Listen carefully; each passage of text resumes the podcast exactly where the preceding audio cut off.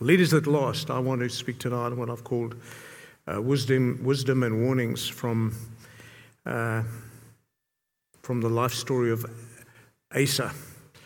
Uh, Asa or Asa, that, that king. And so let's just come under God's word as I read to you from Second Chronicles. You can follow on the screen or in your Bibles, chapter 16, from verse 7 to 13. And it reads as follows At that time, Hanani the seer came to Asa, king of Judah, and said to him, Because you relied on the king of Syria and did not rely on the Lord your God, the army of the king of Syria has escaped you. Were not the Ethiopians and the Libyans a huge army with very many chariots and horsemen? Yet, because you relied on the Lord, he gave them into your hand. For the eyes of the Lord run to and fro throughout the whole earth to give strong support to those whose heart is blameless toward him. You have done foolishly in this, for from now on you will have wars. Then Asa was angry with the seer and put him in stocks in prison, for he was in a rage with him because of this. And Asa uh, inflicted cruelties upon some of the people at that time. The acts of Asa, from the first to the last, are written in the book of the kings of Judah and Israel. In the 39th year of his reign, Asa was diseased in his feet, and his disease became severe.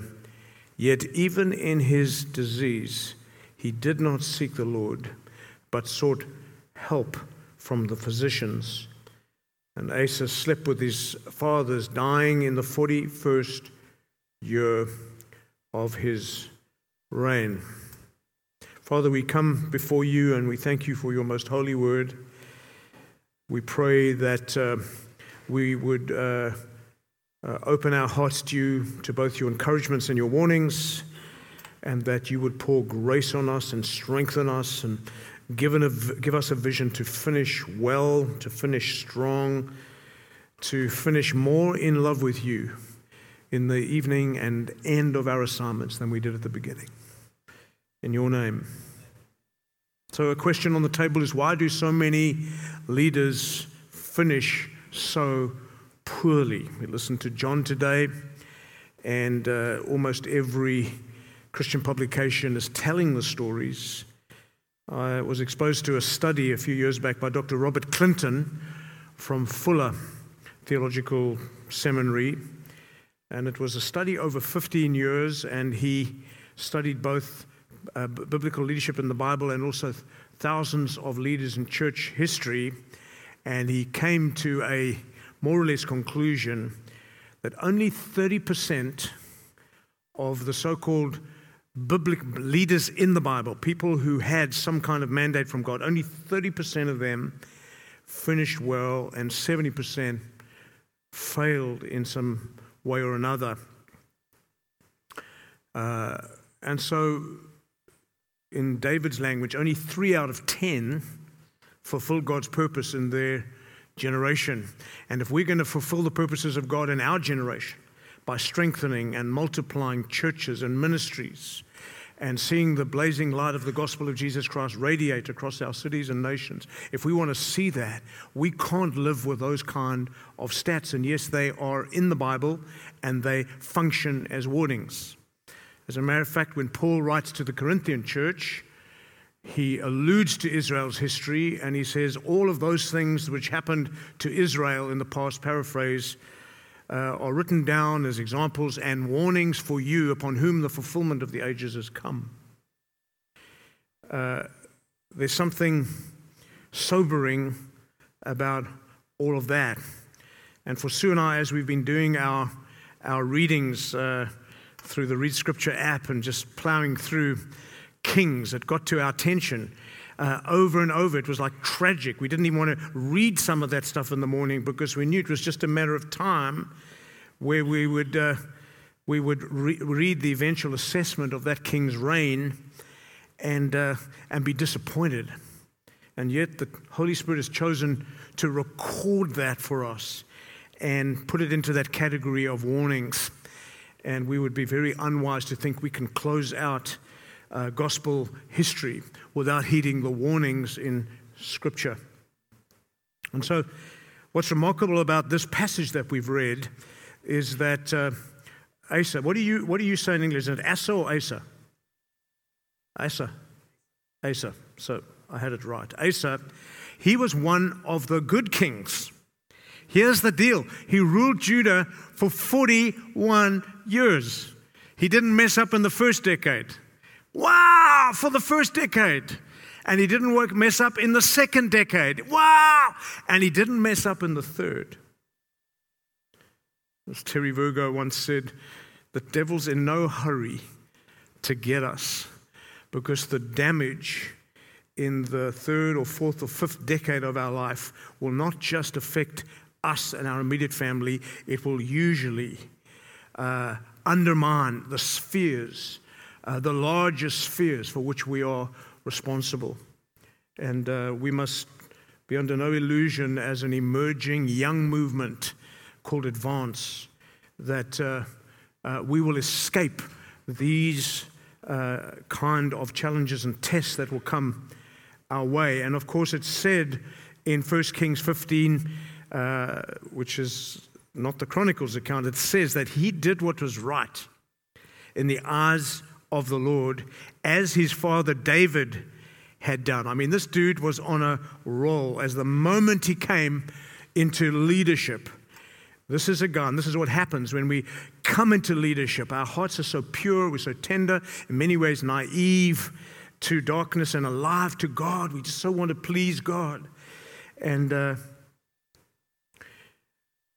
he took away all the foreign altars, his outrage of the, at the idolatry of, of his day. And how can we as a nation uh, allow all this uh, idolatry, broke down the pillars and cut down the Asherim and commanded Judah to seek the Lord. Here's a man who's seeking the Lord who manages to awaken a movement among people who are seeking the Lord. And he challenged them to, uh, to keep the law and the commandments. He was really, really also courageous because he had to take on his mom close family members can be sometimes bad news. None of the moms represented here, of course. Uh, he removed his mom from her position uh, of being a sort of an in house uh, counselor and sort of played a little bit of a role, but because of her idolatry. And in those early years, his rule and his leadership was successful, honoring to God. He takes an army of about 300,000 against an army of a million men uh, who had come to, ta- to take him on, Ethiopians. And it said that the Lord defeated the Ethiopians before Asa and before Judah, and the Ethiopians fled, and there was this just amazing plunder. And of course, you know what's coming because we read it in the text. He was a really good king, almost to the end. In the 36th year of his reign, of his leadership, almost 90% in, he uh, started to have some trouble with Bashar or Baasha, the king of Israel. And uh, this time, instead of crying out to God, instead of calling the nation to cry to God, as he had done in the past, he acted on his own. Isn't that amazing? When we are not a people calling out to God, we're susceptible to all kinds of silly stuff. The fault lines start to appear in our leadership. We start to get self reliant or we get pragmatic and we work out a plan. This time, instead of crying out for deliverance, he acted on his own. And what did he do? He emptied the royal treasuries to pay a bribe to the Syrians uh, in order for them to break uh, their alliance with Israel, the northern kingdom. And of course, the rest is just a tragic story. He came under uh, God's judgment, and whatever happened to Asa, uh, the implications are for the whole nation.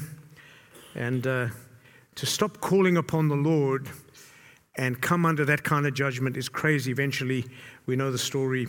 He developed a, a wasting disease in his feet, and he lived the rest of his reign in a constant state of emergency, militarily speaking, and, uh, and lived under God's disapproval. For 36 years, he'd been faithful, and for five short years, he is not. Summary He had stopped seeking the Lord as his highest priority. I tell you, I'm standing in the worship tonight. We had such a wonderful time of worship.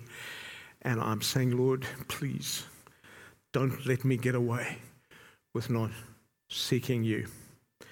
And of course, there's a, a warning in this for us guys who've been in ministry for a little bit longer than others. Uh, there are people looking to us. The implications are strong or huge. And uh, Asa messed up in year 36. We're now, Sue and I, are in the 38th year of uh, what I'd call vocational ministry. And, uh, and we've seen in that period a wonderful track record of, of fruitfulness and God's kindness and faithfulness, particularly the last 21 years. But then I've realized I am as susceptible to self reliance as Asa. I can start to want to ride the momentum of the past or kind of feel like I can start to cruise and enjoy the success of yesteryear and, uh, and just try and live the good life. Now, what I find remarkable is when the prophet Hanani comes to him, and I want to remind us of, uh, of the sequence here. Hanani comes and says these words, which we use in our prophetic words in many moments. He says, For the eyes of the Lord run to and fro throughout the earth to give strong to support to those whose hearts are blameless toward him. But I want you to know this prophetic uh, encouragement, this uh, rich uh, sense of, uh, of, of, of a window into the kindness of God toward a people who seek him comes to Asa after he's messed up. And the beauty of this passage is that it comes to us before we've messed up. And we'd be very foolish to just treat this lightly and not ask, uh, what are some of the warnings for us? And I'm using this as a sort of a, a framework to hang some of what I've seen in the last while and what I'm aware of uh, uh, that can undermine leadership. Let me say it again. I said it in the first talk.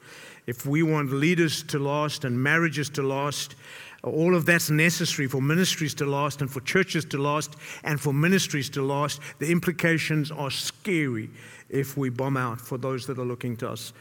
Just a little bit of, uh, of gymnastics. Uh, when Paul says to Timothy in 2 Timothy chapter 2 and verse 2, he says, What I've taught you, Timothy, paraphrase, I want you to share with, with others who will be able to, or faithful men who can teach others.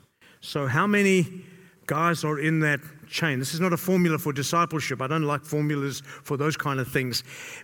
But I think, it's, it, I think one of the things I've neglected is that in Paul's mind, when he said that, he was alive to Timothy.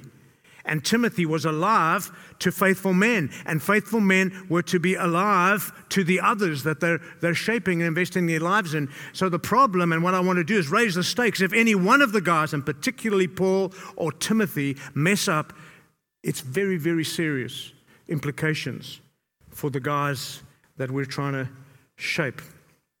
So, what have I uh, noticed? What are some of the wisdom and warnings? I was reading an article in June, Ed Stetzer wrote, wrote, an article about what he's noticed uh, uh, in, in, terms of guys who don't finish strong in, uh, in the 21st century. And I've just taken two of his. He had five. I've just taken two. Here's the first one. He talks about anger. Anger. Notice our friend uh, Asa in 2 Chronicles 16:10. It says, "Then Asa was angry with the seer." I mean, this guy was on a roll for 36 years, and suddenly he gets mad at the prophet who brings a word in the name of God. Who's he mad at? Here's a guy who was seeking the Lord, is now mad at the word of the Lord and God's servant. He puts him in stocks in prison, for he was in a rage with him because of this, this word. And Asa can't control it, and he spills the banks, and it says, And Asa inflicted cruelties upon some of the people at that time. In 2017, I was involved with a church where, as I read this story, I was involved with a leader in a church in a country on the southern part of the tip of Africa in a certain city that will remain nameless South Africa. trying to help a, a church work through stuff. And I don't think I've ever, in 38 years of ministry, seen a guy so narcissistic, so continually angry, so mad at everyone all of the time. And I'm still trusting and believing that God can turn that and redeem that situation. But uh, I think we've got to we've got to we've got to audit this thing of anger, an emotion that lingers when we don't get our own way. And whether we're mad at God, mad at our leaders, or mad at people, there are too many people in the body of Christ that are angry too easy and too, they're too volatile in their anger and they're too long in their anger. They're just too long. They bring a gasket, and the damage when you live under anger is absolutely terrible.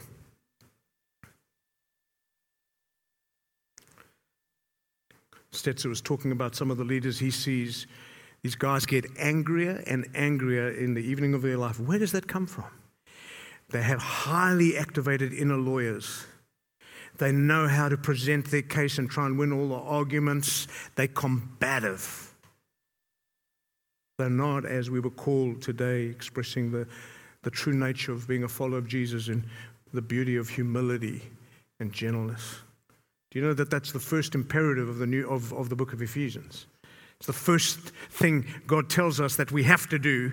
Everything up to chapter 3 is all the blessings we have in Christ. The first imperative of the New Testament is be completely humble and gentle, etc., etc. Why that? Why those two things, humble and gentle? Because that is the first expression of the fragrance of Jesus. Jesus had it right. He said to his disciples, Come to me, learn from me, and take my yoke upon you, for I am humble and gentle.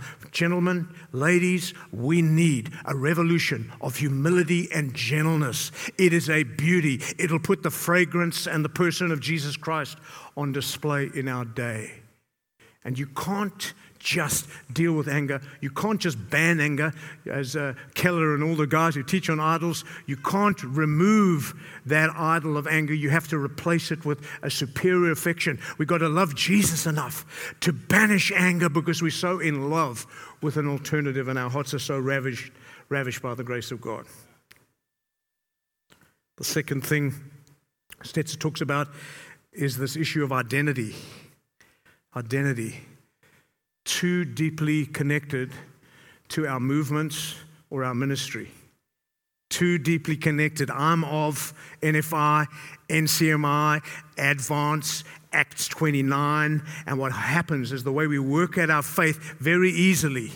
We, uh, and, and I'm for movements, but movements are there to serve the forward movement of the gospel of Jesus Christ. We're here to multiply a message, not build a brand. And there's certain leaders who are so connected to their own ministry, they can't read their own season in life. I've seen it. They start to bottleneck the churches they're a part of. They start to uh, uh, develop hierarchies. They, they, they begin to get positional. They overdevelop their roles. And they can't hand over what they help create. They're so busy saying, My identity is, is tied up in this monument to my success. And I'm saying that particularly to help the older guys like me around. We need to be servants to that next generation coming through, and we should get excited to see our fruit hang on other men's trees. I don't mean that in any patronizing way. It's just that we, we're here to see that next generation come through. Uh, what I love about Dudley Daniels and Terry Virgo is these men were happy to step back and to create room for this other generation of, of leaders to come forward, to listen to, to John Hosier, and tomorrow we'll listen, listen to Matt Hosier, and to see this wonderful sense of fathers making way, biological and spiritual, making way for sons is a fantastic way. And you can only do that when you redefine legacy. And when your identity is too tied up in your ministry or the movement, your sense of value is determined of where you are and all that. But when you see true legacy is actually not in the obligations of previous generations to you as a key leader. No, true understanding of legacy is in the sons. We raise our sons to go beyond us. It's the most freeing thing when we can get there. And uh, I want to be one of those guys, and I give you full permission. If ever I'm in the way, just tell me that, and I'll find a really nice golf course to go and live on.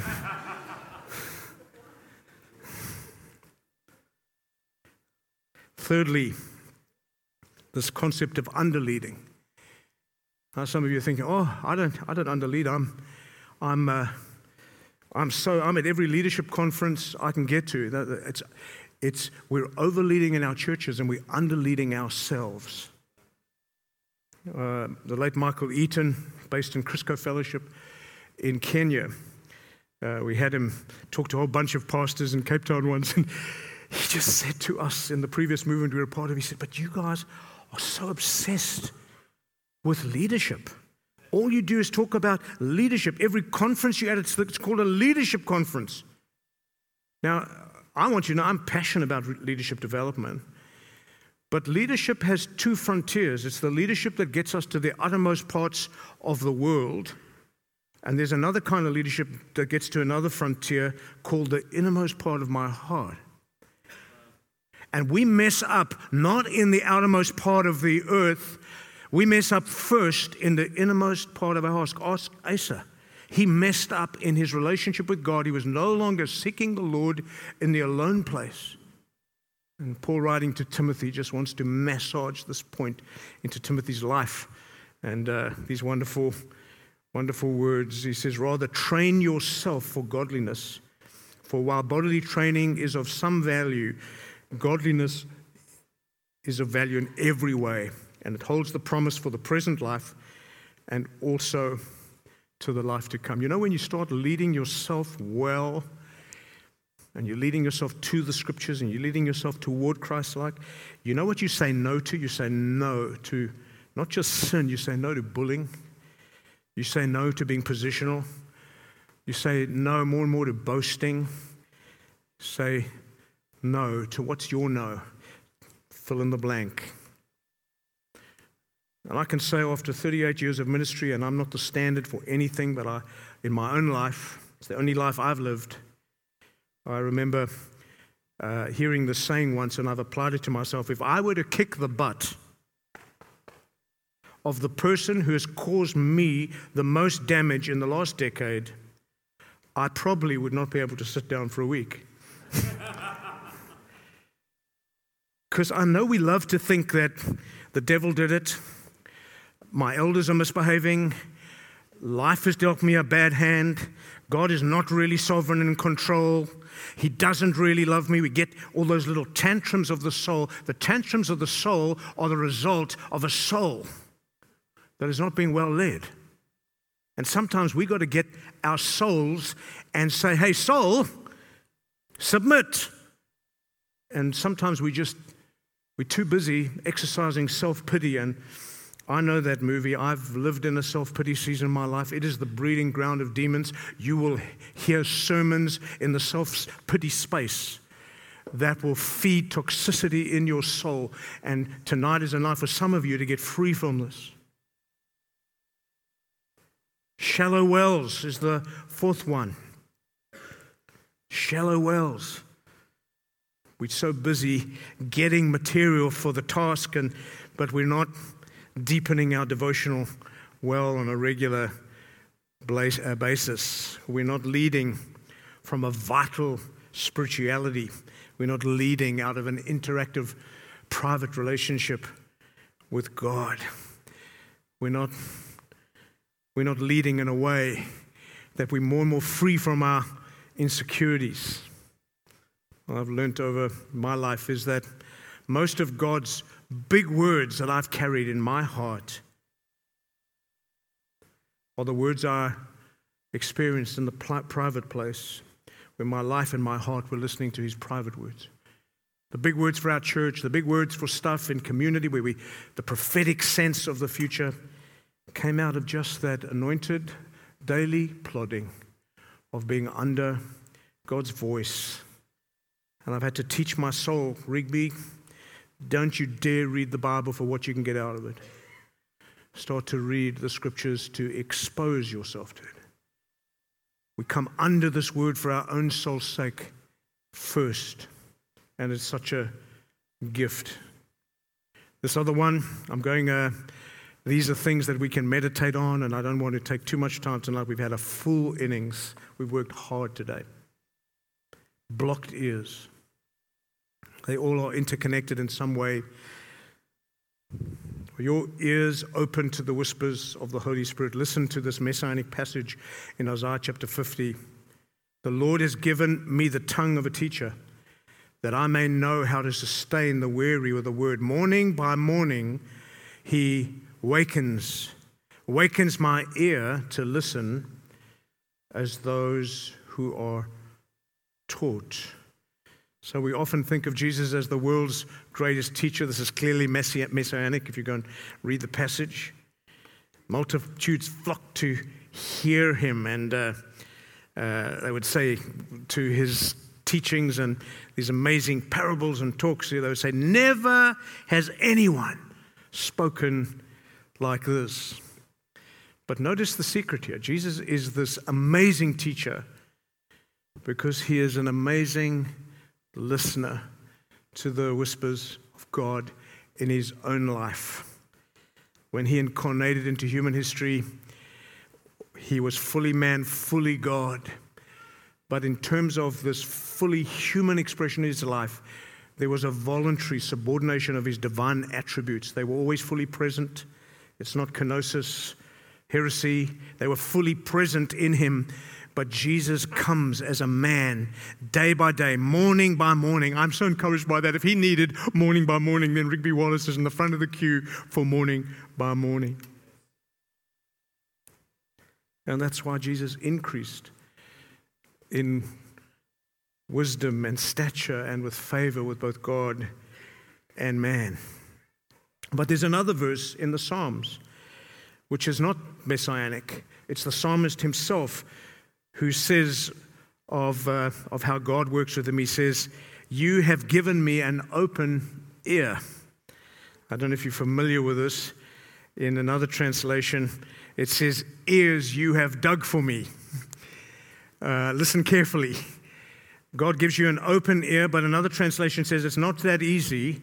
God's had to dig that ear open because it's full of spiritual wax. It's not open to the whispers of God. It's more open to what culture is saying, what the latest conference is saying, and we're running around.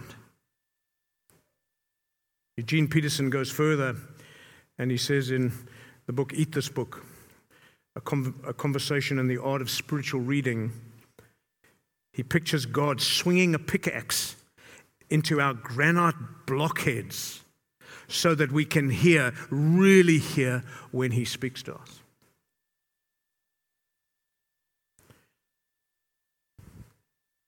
Remember uh, about eight or nine years ago, reading through the book of Acts and getting to Acts 5:29, where Peter and John have been put in prison. Read this over and over and over again, and then I read it again, and they come out before the Sanhedrin, and the Sanhedrin leaders say to them, Didn't we forbid you to preach in his name? And now you have filled the city with your message. and it's like this verse just jumped out, like the Holy Spirit says, I want you to do that. Not exclusively just common ground, but I want you to give your life to filling Cape Town with the life, message, and fame of Jesus. And the vision was born to multiply congregations in our city. It's not the only way God is leading. We've got great churches in our city. We're just one, uh, we're one small part of a massive uh, thing that we think God wants to do. But, but we want to do what God's called us to do. And that, those like whispers, with our name change, we used to be called Friends First. I read that uh, Paul uh, in 1 Corinthians 9 23. I'm, I'm illustrating that big things can come out of very private moments with God. They're not always in a public meeting, they can be, but uh, I think God's looking for to develop private histories with us where we can talk about what God's saying to us, where we're talking to our elders, what's God saying to you, and we start. I think we'll stir up a new wave of prophetic uh, uh, uh, contribution if we're not always making it about what the meeting. Ha- Let's make the meetings be the overflow platform for for uh, private histories with God. I was reading, and it says, Paul says, "I become all things to all men, that by all means I might reach some." In, an, in, a, in, a, in, a, in a, I think it's the New Living Translation uh, Paul is saying, I've become all things to, I've done, so I've done everything, I've done everything I can to build common ground with my culture in order to bring them to Christ. And we were going through a name change possibility, and the elders were all praying that I'd get the revelation, and they didn't want to, because I was defending our identity as a church. And God just shook it all up. When I saw that, I thought, you know what? Friends First sounds like, you know, a club for all kinds of you know, different people. And, and, and it was highly relational, nothing missional. And, uh, and that became, so it's, it's, there are those words that are private for you, and then those words for, for leadership, and they're words for a church, but there's also prophetic directional words. And those are not generally things in my life that I've found just born in, uh, you know, uh, you know, where it's been prescriptive from, uh, you know, some other leader says, hey, we think you should change your, your, your name, but I would like to see Will in your church because I feel like the Lord has something for him, and I just want to, with you, just share, share it afterwards if you don't mind. Um, sixthly, comparison. Comparison. Too many are not free from the cancer of comparison. Spiritual chemo needed. What's the problem with comparison? Well, at a psychological level, we normally are comparing up. Somebody's got more than us. We very seldom compare down, although there's a pride dynamic where we say, you know, I drive a Volvo and you only drive a Volkswagen, that you sort of feel superior until you see the guy in the 4x4 Volvo, and then it's like terrible. You need therapy. Problem with comparison, any form of comparison, is number one, it accuses God. Comparison says God doesn't really know how to deal with my expectations. And uh, you seem, God, to be loving those guys more than me and more than us or whatever it is. Secondly, comparison denies the uniqueness of calling and placement. You know, there's a guy in uh, a place called Langebaan in, in South Africa, Theo. Uh, Theo, what's his surname again? Reynolds, thank you for that. Who, who did that? You guys from the UK know better than I do. Okay, you do from because South Africa. Okay, such a good guy. He's got a he's got a church in a in a town of about eleven thousand. Okay, he's got a church of attending four hundred and fifty on a on a Sunday. Now, now we went to uh, uh, Sheshi and Trudy's uh, church in Dar es Salaam, and I just find it amazing that that uh, as I've been journeying with this guy, he's full of vision. He loves what God's doing, and now he's starting to talk about planting churches all up in that region. It's like the Lord has really got a hold of his heart. But we've got to be very careful that we don't overestimate what we're doing in our big cities with uh, maybe a few thousand coming to our meetings. We made to look really, really good. But when it comes to, you know, uh, he's got a unique calling and placement, and he is remarkably fruitful where he is, and we need to honor that.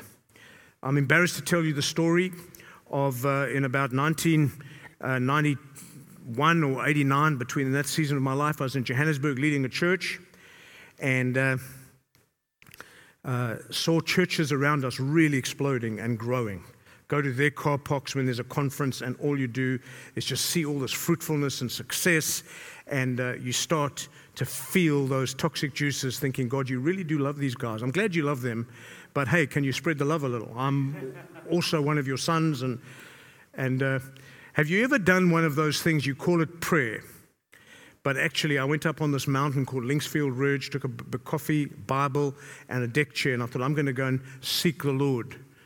And as I was whinging before the Lord, I mean praying, I found myself praying, Oh God, if only we had land like the Bryanston Church. And God, if we just had members who look at that car park with all those cars and if we just had those kind of rich businessmen, we would be an amazing church. And I'm, I'm just going on and on, and I'm, I'm really getting excited and letting God know. And I'm thinking, oh, at least the Lord's really hearing me, and I'm sure breakthrough's coming. And then I sit down in my chair, open my Bible to Proverbs chapter 12 and verse 11, and I'm reading as I'm sipping coffee, and it says, He who works his own land will have abundant food he who chases fantasies will come to ruin.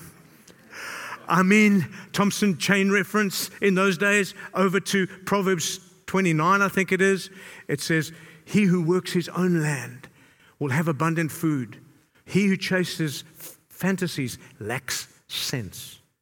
It was a defining moment in my life. I began to see God promising, I want you to work your land, I'll bless your labor. I've called you to this church. I've called you to, uh, to preach the gospel to different people in the city. And uh, it was such a, a, a, disciplining word in my life, but it was something that I've, I've reminded myself of. Psalm 16 is that psalm of where we are, uh, you know, when every uh, Jewish family head would receive his piece of land, when inheritances were dished out in Israel. He'd get a stone that corresponded to a piece of land that he's never seen. That piece of land is an expression of the sovereignty of God and God's providential love. And God sovereignly, give, you would put, the guy would put his hand in a leather bag, take out a stone, and he would say, What did, would he say, love? May God maintain my lot. Surely I have a delightful inheritance. He would prophesy over his future before he entered it because he had a revelation uh, of, of the gospel that, that God is kind. There's not one of us that gets bypassed. I hear stories of guys wanting to go to different nations and much harder soil than any of the places we've been in. And, uh, and when you get your, your lot and you say, I'm all in, when I go to Glasgow or I'm down in Cornwall or I'm going to Turkey or whatever it is, where you go, you don't have to compare with any, you go and you say, May the Lord maintain my lot. Surely I have a delightful inheritance. And uh, on comparison, the other thing comparison does is it kills creativity. You're so busy living in another person's story, you forgot to hear those whispers of the Holy Spirit around what you could be doing to reach people far from God in your own uh, sphere. And then there's in Deuteronomy, uh, there's that lovely verse, I think it's twice in, uh, in the Torah, there's this verse that says, Cursed is the man who moves his neighbor's boundary stone. What's all that about? It's about where you start to lust after someone else's inheritance and that notion of just moving that boundary so, that you can enlarge your territory. No, no. Work your own soil. He who works his own soil will have abundant food, abundant harvest, abundant leaders. Work your own soil. Stop complaining around what you don't have and start working what you do have and expect God and his grace to take you forward. Lekker, which is uh, South African for cool. Uh, here's a big one impatience. Not long to go, guys. Impatience.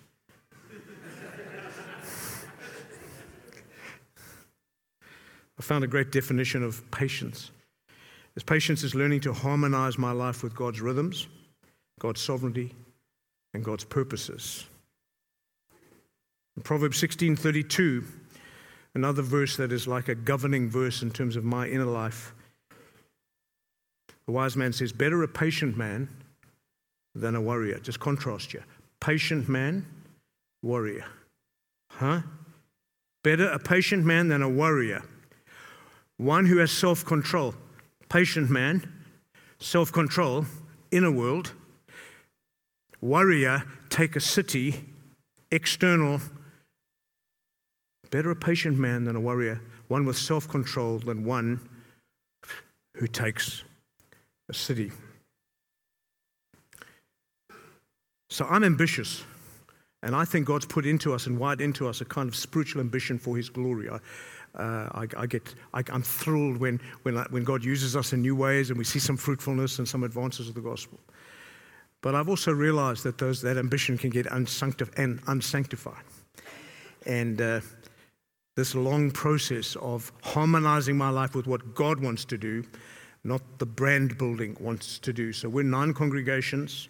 We're unashamedly intentional. We're about to plant our first congregation, probably before the year, uh, end of the year, into Langa, the first township. It's the closest uh, uh, uh black township uh, community. We have members in that community. We've got a group of about 30 to 40 already meeting there. And we've got uh, a wonderful, uh, it's a sort of a, a, dual leadership role of a white guy who speaks the black language from that area and the black guy who's the predominant pastor figure. And we, we, we, we figure it out as we go. But we're having to realize that this is probably going to take longer than our previous church plants because we're not backing off. We've learned from Julie, uh, Jubilee and numbers of other churches around. If you're going to do multicultural uh, church, not everybody's jumping up and down. And as a prophetic witness of a picture of the future, it's way, way harder to do that. And so, uh, uh, as I contemplate that, I'm reminded of the first prophetic word the Lord ever gave me. Tell me if I needed this. First prophetic word. I'm at a youth meeting, age 19, 20. Rush forward. The Holy Spirit whispers to me, This man's going to pray for you. I go forward. I sit there. I hit the altar like a wet dishcloth. I'm sitting there. And this pastor comes and puts his hand on me and he just says these words Be patient. Don't rush God. There's seed time before the oaks. And just branded that onto my soul. What I loved about it was this promise of maybe an oak forest somewhere, but boy, did I have some plans for how we could fast track that. And basically, the story of common ground and most of our life, and I heard somebody use that word, I think it was Owen. He says, We're just plodding along. Here's the issue if you're plodding along in steady, long obedience in the same direction, it's not just plodding along. If your life is harmonized with God and His rhythms, it's anointed plodding, it's the power of ordinary. And, folk, most of us are not going to be superstars in the way this thing plays out. And so I commend to you uh, pursuing patience. It really is a virtue. It's not uh, some fruit of the spirits that's designed to terrorize us. I think I'm going to call time on that. I was going to talk about uh, raising, raising others, uh, but I think I'm just going to say to you the devil is in no hurry to take us down. And hopefully, some of these, these the, the warnings and the wisdom on how to have tender hearts, not like Asa. Don't dial out, don't opt out, don't bomb out. Your role can change from time to time. Stay in the game. Seek the Lord with all your heart. Why? Because we're on this side of that prophetic promise to Asa. The eyes of the Lord run to and fro throughout the whole earth to give strong support to those whose heart is blameless toward Him. Good news this morning, we're under, this evening, we're under His watchful, gracious eye. We can anticipate His strong support as we look to Him. He longs to be gracious to us. And of course, Jude in his final letter when he calls believers to perseverance in tough, tough times. He brings that benediction. It's not just some loose little badge to put in our lives. He says, Now unto him who is able to keep us from falling and to present us faultless before the presence of his glory, blameless with great joy. You want some good news? God is fighting for our blamelessness. He's not anticipating us blowing up and bombing out. We're needing to hear the warnings, but anticipate the kindness of God, the keeping power. He can keep us. His power to keep us in His ways is way more power, powerful than uh, our, our temptation. If we're seeking the Lord, sin, compromise becomes less and less of a possibility. God, I want to thank you for my friends tonight. I want to thank you for an unbelievably full day. Thank you that it's been wonderful to be under your word. Thank you for the stories and the interviews and the talks and uh, We just come before you tonight and want to say, Lord, won't you keep us from falling? That you present us faultless in the presence of your, of your glory with great joy. Lord, thank you that you long to be gracious to us. Lord, I'm asking you to strengthen us on the inside. I ask you to help us to hear the word of the Lord tonight without condemnation. Know that you're such a good, good Father, that you're so kind. Yeah, I commend every man and woman, every marriage, every church, every ministry, every future, every vision to you and say, Lord, you're so kind, you're so wonderful. Who would not want to seek you with all of our hearts? Keep us seeking you, keep us provoking one another to seek you all our days for your glory. And everybody said, Amen. Amen. Thank you, guys.